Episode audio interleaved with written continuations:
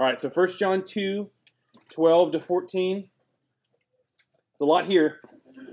We'll, uh, we'll see how far we get. I'm writing to you, little children, because your sins are forgiven for his name's sake. I'm writing to you, fathers, because you know him who is from the beginning. I'm writing to you, young men, because you have overcome the evil one. I write to you, children, because you know the Father. I write to you, fathers, because you know him who is from the beginning. I write to you, young men, because you're strong, and the word of God abides in you, and you have overcome the evil one. Praise God for his word. Like all scripture, we need to read this passage in context. And you're not going to truly appreciate and understand these few verses, even though they're long verses. I mean, 12, 13, and 14 are long. It's a long section. Um, you're not going to appreciate it unless you know what 1 John 1 1 all the way to 2 11 says. Uh, so let me just quickly summarize that. when we read our passage that I just read in context, what we see is that those who have responded appropriately to the true gospel, which is repentance and faith, and thus have now vertical fellowship with God and horizontal fellowship with God's people, the church, and those whose lives are marked by, I'm summarizing, repentance, faith, obedience to God's word, and love for God's people, those people can now confidently rest and rejoice in the abundant blessings found in Jesus Christ. In Christ, we have blessed assurance. So, the things that are mentioned, if you were listening, right? Sins forgiven, know him who is from the beginning, have overcome the evil one, know the Father. You're strong, the Word of God abides in you, you've overcome the evil one. I mean, these things are incredible. Who are these things true for? Those who belong to Christ, those who have trusted in Jesus. Now, I would call these redemptive realities. Um, I don't think you'll ever remember that. And so let's just call these things the blessings, the blessings that are true for those who belong to Jesus. Now, if you're in Christ and you're abiding in Christ and you've been united to Christ by faith, then these things that we just read in 1 John 2 12 to 14 are true for you. But before diving in, uh, I don't know if you studied this passage, there's several designations. There's children or little children, there's young men, and there's fathers. And we need to know who who do these designations refer to? And I think once we answer that question, we'll seek to unpack the different blessings. So that the blessings that are found, right, sins forgiven, you know him who is from the beginning, those are going to be my points, essentially. That, that's what I want us to unpack together. But first, who do these designations refer to? Little children, fathers, and young men. And I, I promise you, there's two main views here, and half of you will probably take one view, and the other half the other view, and that's fine. The, the meaning of the text isn't going to change, but it's still important, I think, that we answer who are. Now, can we agree that he's writing to believers?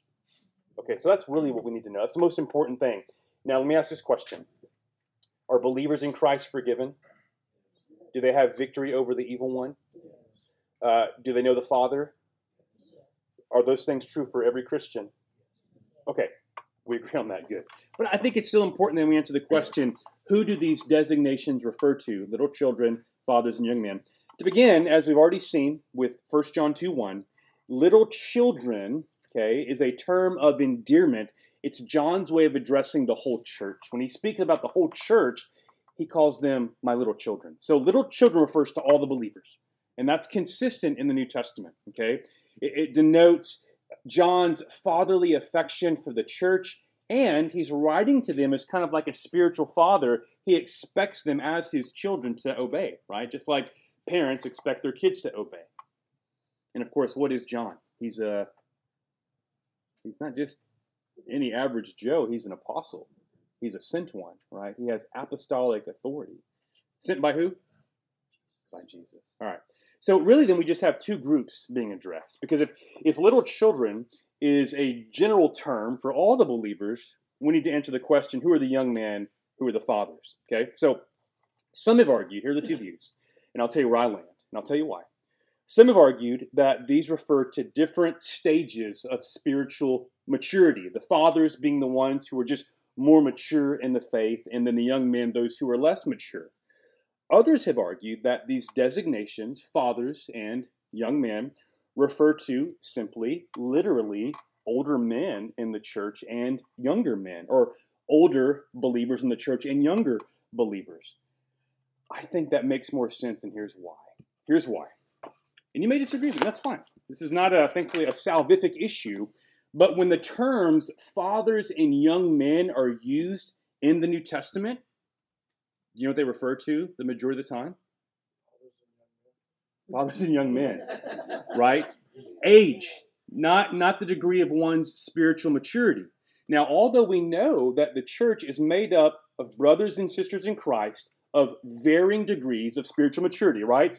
If you've been a believer for a year, I expect the one who's been a believer for 25 years to be more mature spiritually, right? That makes sense. But again, when those designations are used in the Bible, specifically in the New Testament, who do they refer to? I think they refer to older men and younger men, literally, not figuratively. Okay, so let me give you an example. 1 Timothy 5 1. Did I put this in your notes? 1 Timothy 5 1. Okay. Do not rebuke an older man, but encourage him as you would a father younger men as brothers. So clearly, father here is being used to refer to one who is more advanced in years than Timothy. Paul is instructing Timothy on how to encourage an older man. The younger men in this same verse refers to those who are of the same age as young Timothy. So there, old and young refers to literally those who are older in age and younger, not those who are more mature and less mature. So I think what John is saying is this. What I'm writing here in verses 12 to 14 is for all of God's people, all of God's children, both young and old. So the little children are both the young and the old that make up the church. And if you look at our church today, we have senior saints and we have younger brothers and sisters in Christ. Now, do you think, again, because he's writing to young men and fathers, that this only applies to men? Why? What's the more general term he uses to refer to all the believers? Children, right? Now, in Greek, you have masculine, you have feminine, and you have neuter, right? And so the word paidion, right, which is children, or teknion, those are neuter, right? So children here refers to boys and girls. It's both. Does that make sense in the Greek? Okay. Like when I say, hey man, I love our children, am I just referring to the, the boys? I'm referring to the boys and the girls, right? So I, I think it's fair to say that this is true, what we see in 12 to 14 for all of God's people. But again, what he's writing, he's writing for both the young in the church and the old. And that's just John's way of saying, hey, what I have here, it's for all God's people. If you're a young man or an old man, if you're a woman, doesn't matter. This is for all of God's people, what I have to say. These things are true if you're a follower of Jesus. Does that make sense? So, what are these blessings? What are these redemptive realities? What are these things that are true for those who have trusted in Christ? Where does John start? Now, I'm kind of a nerd, a little bit. Um, I like structure. I, I, like how the Bible is structured. It's helpful at times to see how the biblical writer, inspired by the Spirit, organizes what he's written. Okay, so if you if you you can see this, I need a whiteboard. That'd be so helpful. Um, there's like two columns here. So verses 12 to 14, we're going to see three designations used twice. He starts out little children, fathers, young men. And then he continues little children, fathers, and young men. Okay? Um, why is that important? Who likes sandwiches? I love sandwiches. Big sandwiches, a lot of meat, a lot of vegetables, good sauce. Favorite sandwich place in Lufkin? Go. Airport. Yes. I gotta, I gotta get there with you, That man. airport is so good. So good. Sorry. Okay, I, I've just heard. I, I've heard from Mike. Where else? No Subway folks here? Yeah, for the birds? Yeah, my, my son, Clark, loves Subway, the meatball sub. Okay, and I digress. Let's come back. Okay, so I'm not referring to a literal sandwich. Sandwich is a literary device in writing where the author begins one way, he ends the same way, but what's in the middle is going to be helpful for understanding what's on the outside. What's the best part of the sandwich? Now, I like bread. You know that about me, right? Texas Roadhouse. I love it. But man, when it comes to a sandwich, I care about what's in the middle, right? The meat. What's here's the place we have the meat. Is that Arby's? We have the meat. I am a carnivore. Okay, um, let's get back. So here's how the passage is structured. What's in the middle? What's the, the climax or the focus of our passage? We're going to see that what's in the middle is the cause. Everybody say cause. Okay. What's on the outside? If you have a cause, you have a an effect. Okay, so the cause is in the middle, and the effects are on the outside. The middle is because you know him who is from the beginning. John says it twice. Because you know him who is from the beginning. Who's that? It's Jesus. Because you know him who is from the beginning, all these things are true for you. Those are the blessings. Hey, listen, young or old, man or woman, if you're a part of God's church and you've trusted in Christ, these things are true for you. Now, before we dig in, let's talk about verbal tense. Okay, who's ever heard of the perfect tense in Greek? The perfect, so you get the present tense, you got the aorist tense, which refers to like something that happened in the past. The perfect tense, which is the primary tense used here, right? Aren't you so glad that your pastor knows Greek? You're like, I don't care. But listen to this. The perfect tense refers to a completed action, something that happened in the past, the effects of which are still felt in the present. Let me give you an example, verse 12. This is cool. John says, I'm writing to you, little children, because your sins are forgiven. That verb, sins are forgiven, you're forgiven, is in the perfect tense, meaning John is saying this is something that happened in the past, but the effects are still felt in the present. Okay, so when you trusted in Jesus, what happened?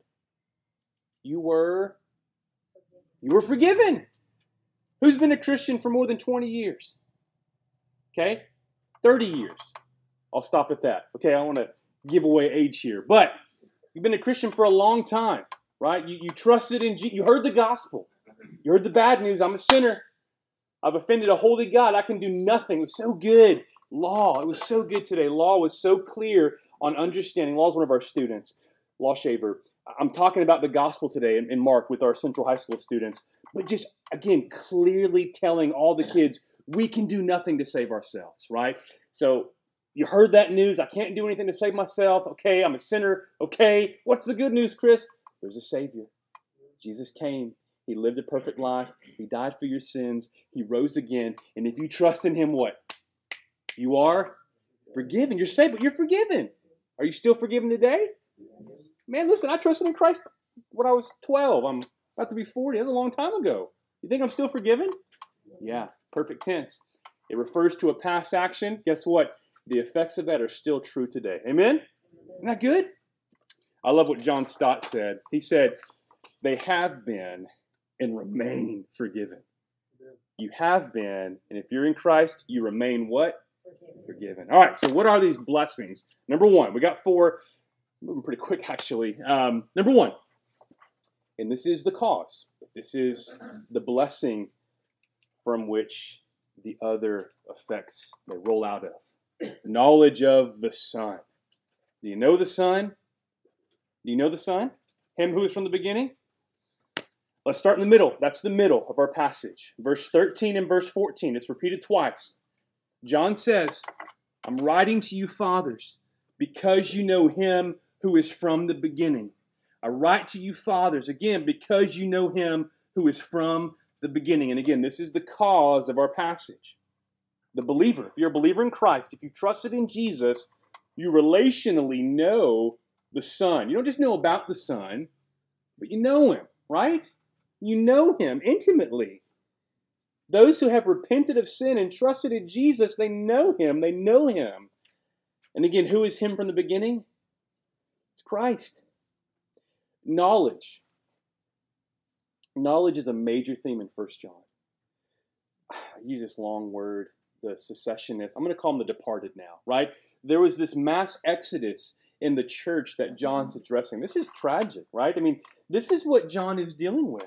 A church where there was this massive split. False teachers came in. They're denying the incarnation. They're denying that Jesus is the Christ. They're saying sin's not a big deal. And people left and they followed after these false teachers. We're going to call them the departed, okay? They left the church because of a false knowledge that they had embraced. And what was the false knowledge? What they believed was wrong. What did they believe? They denied the incarnation. They believed that no, God didn't become man. They denied that. And they denied that Jesus was the promised king to rescue and rule over God's people. But John writes to assure his readers that what they know is right. They know Jesus, and not only that, but they know the right things about Jesus. Now, let me ask you this Does it matter what we know about Jesus?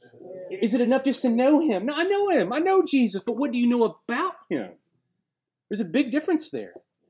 I've talked to Mormons and I've talked to Jehovah's Witnesses, and they would say, I know Jesus. I know him.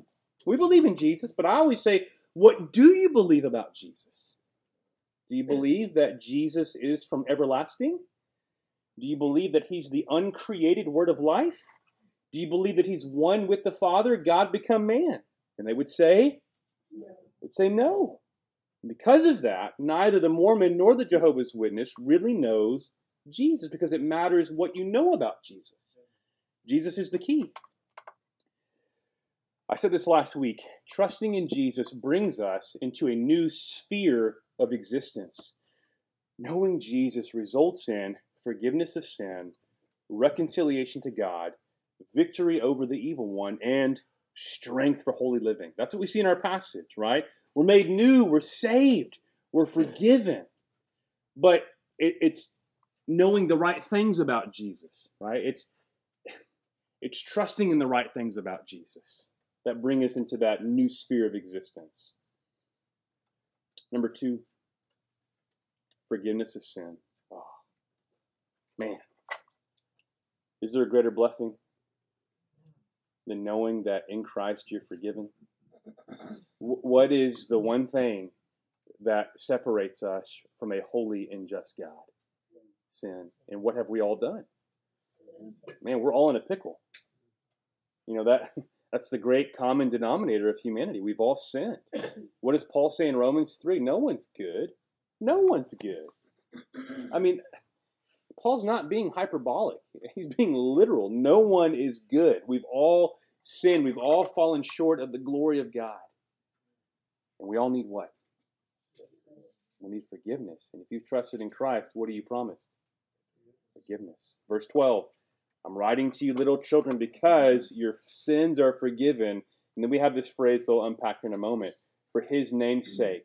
Because your sins are forgiven for his name's sake. So, those who trust in Jesus, those who, those who have responded appropriately to the gospel, which is repentance and faith, are forgiven and remain what? Forgiven. That's the perfect tense again, right? So, those who, again, if you trusted in Christ 25 years ago, guess what you are today? You're still forgiven. Now, again, where that can be abused is, hey, I prayed a prayer, so I'm, I'm good. I can live how I want to. No, no, no, no, no, no. If you've been reading First John with me, you know that's not true, right? Because again, those who trust in Christ not only get forgiveness, they get transformation, a new nature. I want to follow my King. I know I can't be sinless, but by God's grace, I can, can sin less. And I want to sin less. Now I'm so encouraged by Clark. Um, this was two nights ago. He just, I, I really think Clark loves the Lord. I mean, he was just crying over sin, you know, just being disrespectful. He just kept saying, Dad, I hate sin. I want Jesus to come back now. I'm like, man, what nine year old says that? but just again, he just he hates it. He, he, doesn't want to sin, and I'm trying to help him to see. Look, you know, buddy, Christ didn't come for the healthy. He's that kind of doctor. He doesn't come for the healthy. He comes for the sick. You're a sinner. Daddy's a sinner. We both need Jesus' forgiveness, right? And he, he gives it to us if we trust in Him. The verb to forgive, uh, aphiemi, it's a tough word to say, aphiemi. It means to release from legal or moral obligation or consequence, to cancel or to pardon. Okay? So to forgive, to cancel, or to pardon. Romans 4, 7 to 8 is helpful here. Paul's quoting Psalm 32. Blessed are those whose lawless deeds are forgiven and whose sins are covered. Blessed, here's this blessed is the man against whom the Lord will not count his sin. That's forgiveness, right? If you've been forgiven, he no longer counts it against you. Amen? Been counted against another. Who's that? Amen. Jesus. What a beautiful passage. To be forgiven means we are now counted righteous before God. We are no longer seen as guilty. And I was trying to explain that to Clark. Buddy, for those who trust in Jesus, what does Satan do? What's his game? He's a liar and an accuser, right? And he wants to accuse us. But if we're in Christ, when the Father sees us, who does he now see? He sees the righteousness of Christ applied to us. Amen? I mean, it's like, you know, you, you go to the ATM machine, you're like, oh man, my account is empty. Guess what? If you've trusted in Christ, what does your account now say? Christ's righteousness. It's now your account. It's full of his righteousness. And the devil has no grounds for accusing those who have trusted in Jesus because we're forgiven. We're counted as righteous. Amen? Our debt's been paid. We see this all over First John. So let me just give you a little survey. We'll call this a survey of forgiveness according to John in First John. In First John 1 7, we see that the blood of Jesus, God's Son, cleanses us from all sin. Okay, that's 1 John 1 7. In 1 John 1 9, which hopefully we're all familiar with, we learn that in Him our sins are forgiven and we're cleansed from all unrighteousness. And in 1 John 2 1 and 2, we learn that Jesus is our helper, the one who stands for us as our righteous advocate, the righteous one who makes us righteous by taking the wrath of God in our place. Amen? Okay, and then we have the phrase, for his name's sake. What does that mean? We're forgiven for his name's sake. The NIV reads, this is the New International Version, on account of his name. So this should be read, the literal reading of this verse in 1 John 2, verse 12. Your sins are forgiven because of his name. Everybody say, my, if you're a Christian, my sins are forgiven? Because of his name. We don't usually talk like that. That sounds because of his name. What does that mean? Well, we have forgiveness, and we only have forgiveness because of who? Because of Jesus. And, and in the Jewish world, right, the name represented the person. The name represented the person. Daniel Akin writes, on account of his name, stands for the person and work of Jesus in its totality. So if someone ever asks you, hey, bro, why are you forgiven? Or bro Hannah, if you're a girl, why are you forgiven? You should always respond by saying, because of because of his name. Because of his, because of his name and because of Jesus are the same thing. Okay, because of Jesus. His person and his work have been emphasized already in First John. How is Jesus able to take the full weight of our sin and serve as the sinless sacrifice in our place. Because as we've learned, Jesus is the one who is from the beginning, the word of life, the eternal life, the life. And as we've seen in 1 John 1 7, his work pertains to his blood, namely his death. So here's the logic we are forgiven because of Jesus, the one who is fully God and who fully died in our place. Amen? So that's one and two. Okay? Those are pretty good. To know Him and to know forgiveness. If you're in Christ, you know Jesus relationally and you're forgiven. Number three, knowledge of the Father. Oh, man.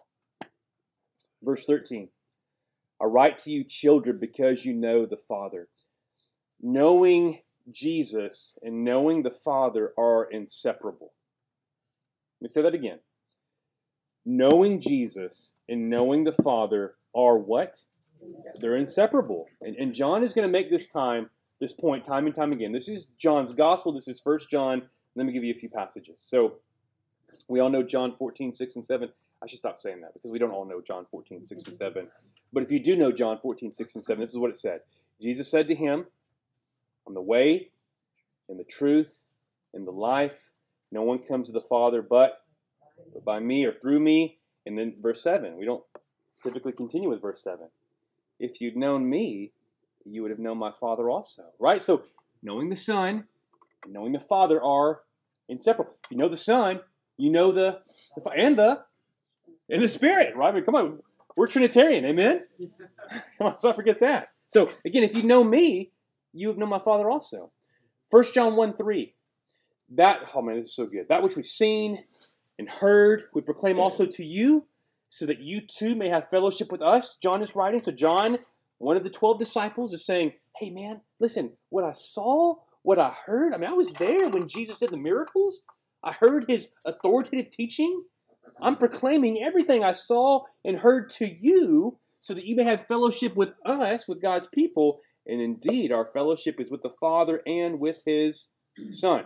He doesn't just say with the Father or with the Son, he says with the Father and the Son.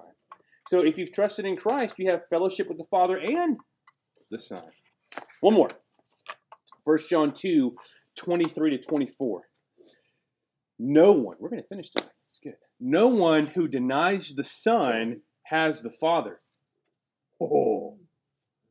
Whoever confesses the Son has the Father also. Let what you've heard from the beginning abide in you. If what you heard from the beginning abides in you, then you too will abide in the Son and in the Father. I, I forgot who said this. I think it was, um, I know who it was. It was uh, Daniel Akin. He's a New Testament scholar. Okay, Daniel Akin. He said, when Jesus is your Savior, God becomes your Father. If you belong to the Son, you can now relate to God as your Father. Amen. Oh, man, I, am so thankful that the Lord has blessed me with uh, a stepdad who loves the Lord. Pop, you've been a great stepfather. I'm thankful for you. I really am. I love you. Um, you know, my dad, my biological dad, left when I was 11. He just he pieced out and he was gone. I mean, really, middle school and high school, I didn't see him, and I got saved during that time. And I remember so many people saying, "Chris, like, I, I bet you just have a hard time trusting in the Father." I'm like, what are, you, what are you talking about? Well, you know, because because your dad left. I mean, does that affect how you look at the Father? No. I, I know my heavenly Father will never leave me or forsake me. I'm the perfect Father. Amen. Amen. I can now call God Father. I can relate to Him as Father because I belong to the Son. So again, when Jesus is your Savior, God becomes your Father. And here we see that the great privilege of belonging to Jesus, which is to know the Father. Something has happened positionally for the believer in Jesus. This is John 3:36. Whoever believes in the Son has what? Eternal life. But whoever rejects the Son will not see life, for God's wrath remains on him. Through Jesus, we're now able to relate to God differently. Amen? We're no longer God's enemy, but his, his friend, and more than that, his, his child, his sons and daughters. We're adopted into the family of God. We can now relate to him as children to a father. The privileges that are produced by a right response to the gospel are triune in shape. We know the Father, we know the Son, and we know the Spirit. You know, if you ask, hey Chris, you know, what are what are some books in the Bible that are just you know very Trinitarian, where there's an emphasis on the one God who is Father, Son, and Holy Spirit? I'd say one of the best is John's Gospel and John's letter, his first letter, First John. Um, who likes to dance? I need to. Everybody's like, oh, can I raise my hand? Is this a safe space? Um, knowing knowing Jesus brings us into the dance. Tim Keller years ago described the Trinity as this beautiful infinite dance where the Father and the Son and the Spirit, one God, three persons, relate to one another in perfect triune community. Isn't that cool? I mean, they've been together forever in perfect fellowship. And when we trust in Jesus, we are brought into that community. We know the Father, we know the Son, and we know the you know, the Spirit. And furthermore, our community as a church is to be a reflection of that community, right? Father, Son, and Spirit, as we love and serve one another. Uh, is that is that right or is it slow? Okay, so we're good. Okay, I'm, i just want to be careful. Um, the Old Testament speaks of a new covenant. Okay, let me just talk about this briefly. The new covenant, according to Jeremiah 31, will include forgiveness and what? What does the gospel do? It provides forgiveness and Transformation, right? The new covenant talks about God writing his law on our hearts. We're going to have knowledge of God. Let me read Jeremiah 31 34. And no longer shall each one teach his neighbor and each his brother, saying, Know the Lord, for they shall all know me, from the least of them to the greatest, declares the Lord. For I will forgive their iniquity, and I'll remember their sin no more. So, what John is writing is essentially the fulfillment of the new covenant promise. It's come to fruition in Christ, right? The, the benefits of being in Christ. We're forgiven and we know God. We know Him relationally. Isn't that epic? It's incredible. Number four, last one victory and spiritual strength. That is the fourth blessing or redemptive reality for those who know Jesus, who is from the beginning. If you know Christ, what? You're forgiven. What's point number three? You know the Father. And lastly, victory and spiritual strength. This is verse 13 and 14. I'm writing to you, young men, because you have overcome the evil one. And that's, uh, wow, like, did we think about that? Like, you've overcome the evil one. Who's that? That's Satan. But John's saying, I'm writing to you because you've overcome the evil one. Not you will overcome the evil one, right? But you you have. Huh. I write to you young men because you're strong and the word of God abides in you. And in case you weren't listening, John says it again, and you've overcome the evil one. Well, listen, brothers and sisters, when when the Bible repeats something, there's a reason for that. Pay attention. This is emphatic. Listen up. Let's start with victory. Again, everybody knows Nike.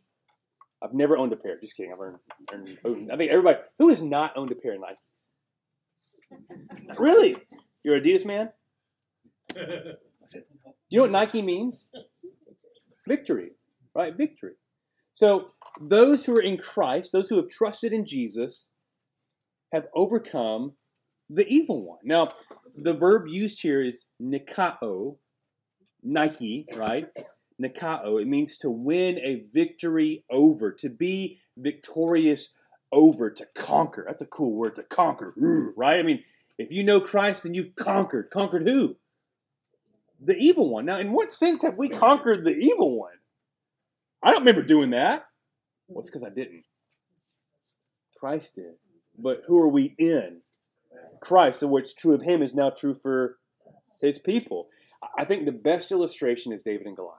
Okay, so ancient warfare, instead of you know risking mass casualties, oftentimes each side would elect their champion, right? And you got Goliath, the giant. And the deal is if Goliath wins, then the Philistines win, right? But if the champion of Israel wins, then all of Israel wins. And who fights? Testing your biblical knowledge. Who fights Goliath? No, God. But yes, David. Yeah. God is victorious, right? David comes in the name of the Lord. But yeah, David fights. Who wins? The Lord. The Lord. Yeah, but David wins, right? I'm just. But seriously, David wins, but the Lord wins. But not just David. Who does David represent? All of Israel at this point. And so who won? Israel won. Who won for us at the cross and empty tomb? I mean, Satan has been smashed. He knows he's undone, right? So who won? We won. We won. What's that? Those who are in Christ. Amen. Christ was victorious, and those who belong to him share in that victory. Let me give you a couple passages here that are helpful. Write these down if they're not in your notes. I don't remember if I put them there. Did I write down Colossians 2, 13 to 15? Okay, and then Hebrews 2, 14 to 15. Let me read these and just give you two quick takeaways. So, I need to preach through Colossians. Man, that's such a good book. Colossians 2, 13 to 15. And you who were dead. Man, there's that bad news again, right? But you got to start with the bad news. And you who were dead in your trespasses and the uncircumcision of your flesh, oh, here it is. God made alive together with him, having forgiven us all our trespasses by canceling the record of debt that stood against us with its legal demands. This he set aside, nailing it to the cross, he disarmed. Everybody say disarmed.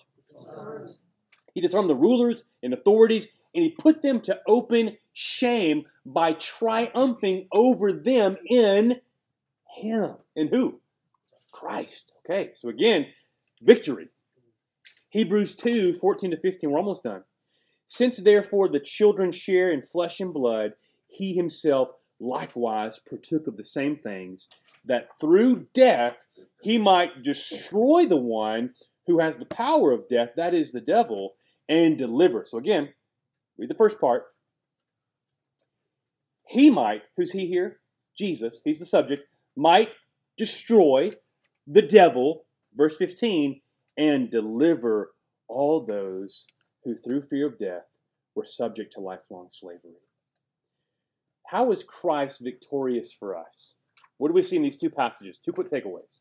With the Colossians text, we see that Christ canceled our debt of sin at the cross, thus disarming the demonic powers and making us spiritually alive. The evil one now has no grounds to accuse us, right? Because our debt's been paid. And if you look in my account, what are you going to see? Not my righteousness, Christ's righteousness. Oh. And with the Hebrews text, we see that Christ died for us. Namely, he was separated from the Father for us, taking the penalty of sin in whose place? Our place, so that we would not have to die, which means eternal separation. So we no longer fear death, namely what? Eternal death, because Christ faced separation from the Father for us where? At the, the cross. So Christ was victorious over sin, death, and Satan at the cross, mm-hmm. and those who trust in Jesus now share in that victory. Next, we're strong. Who's strong? If you're in Christ, you are strong. You're strong. Now, that's verse 14. 14b. Now, this can pertain to spiritual strength. John uses the present tense of the verb to be strong, which denotes what kind of action? I'm not just strong yesterday. I'm not just strong today. But if I'm in Christ by faith, I'm strong forever. Amen, sister. I'm strong forever, continuously strong. Why? Who's the source of my strength? It's not who's the source of my victory? Christ, right? So I'm not victorious because of me. I'm victorious because of Christ. I'm not strong because of me. I'm strong because I've been united to the one who is strong. So not only do we have victory in Christ, but we have strength to overcome temptation and live holy lives in the present. Now, what makes us strong? According to our text, it's His Word and His work. What makes us strong? His Word and His, his work. Verse 14b Because you're strong, and the Word of God abides in you, and you've overcome the evil one. Now, the Holy Spirit is key here, for it's the Spirit who enables us to discern and understand the Word. Can we understand the Word of God without the Spirit? Of course not, right? Not only does the Spirit give us discernment, but the Spirit gives us power to obey the Word. Now, this is so good. So, man, the Father and the Son give us the Spirit so that we can read and understand the Word, but not just stop with that, but have the strength to obey the Word. Obey the Word. So when Satan accuses us, the Spirit brings to mind the truth that we are righteous in Christ. When the evil one tempts us, and he will, won't he? When the evil one tempts us, the Spirit brings God's word to bear on our, our hearts and empowers us to do what? To go God's way and not the way of the world. So here we see that the blessings that are found in Christ are Trinitarian in shape. Through trusting in Christ, we now know the Father and are empowered by the, the Spirit. Isn't that cool? To live holy. In sum, sure you're loving to hear that. Okay, five minutes. But in sum, John is saying that those who are in Christ, who have responded to the gospel by repenting and believing, know Jesus. Now, listen, I want you to go home and rejoice tonight. I want you to remember what you learned tonight that if you've trusted in Christ, these things are true for you. John is driving this home into those who remain in the church. Brothers and sisters, I know many have left, but you've remained, and you know these things are true. And here they are. If you're in Christ, you know Jesus, your sins are forgiven, you know the Father, you have victory over the evil one and strength to live holy. Amen? Man, that's like. Don't forget, what is true for you, right, is what? These things are what? They're, they're true for you. Why? Because of Christ. Because of Christ. Let me conclude. I'm just going to, I'm not going to sing, but I want to, I want to hear again. I want us to hear again um, the first and third verses from Blessed Assurance. Blessed assurance, Jesus is mine. Oh, what a foretaste of glory divine. Heir of salvation, purchase of God, born of his spirit, washed in his blood. Perfect submission, all is at rest. I and my Savior am happy and blessed, watching and waiting, looking above, filled with his goodness, lost in his love. Amen? Have you trusted in Jesus? Only in Christ is there blessed assurance. If you want blessed assurance, it's found in one place, in one place only. It's actually a person. It's found in a relationship with Jesus Christ. So trust in Him. Trust in Him. Let's pray. Father, I, I pray that you would move these truths from our heads and apply them to our hearts. That we would live out of this knowledge, knowing that in Christ we're forgiven. That in Christ we can now relate to God as our Father. And that in Christ we have victory over the evil one and the strength to endure. We thank you that these things are not up to us, that, that we can't earn these things, we can't attain these things. They have been purchased for us through Jesus' perfect life, sacrificial death, and victorious resurrection. And for that, Father, we say thank you. And I pray that we would demonstrate our gratitude by living lives of sacrificial love, loving you and loving each other, and bearing witness to the gospel boldly to a lost and dying world. In Jesus' name we pray. Amen. Amen.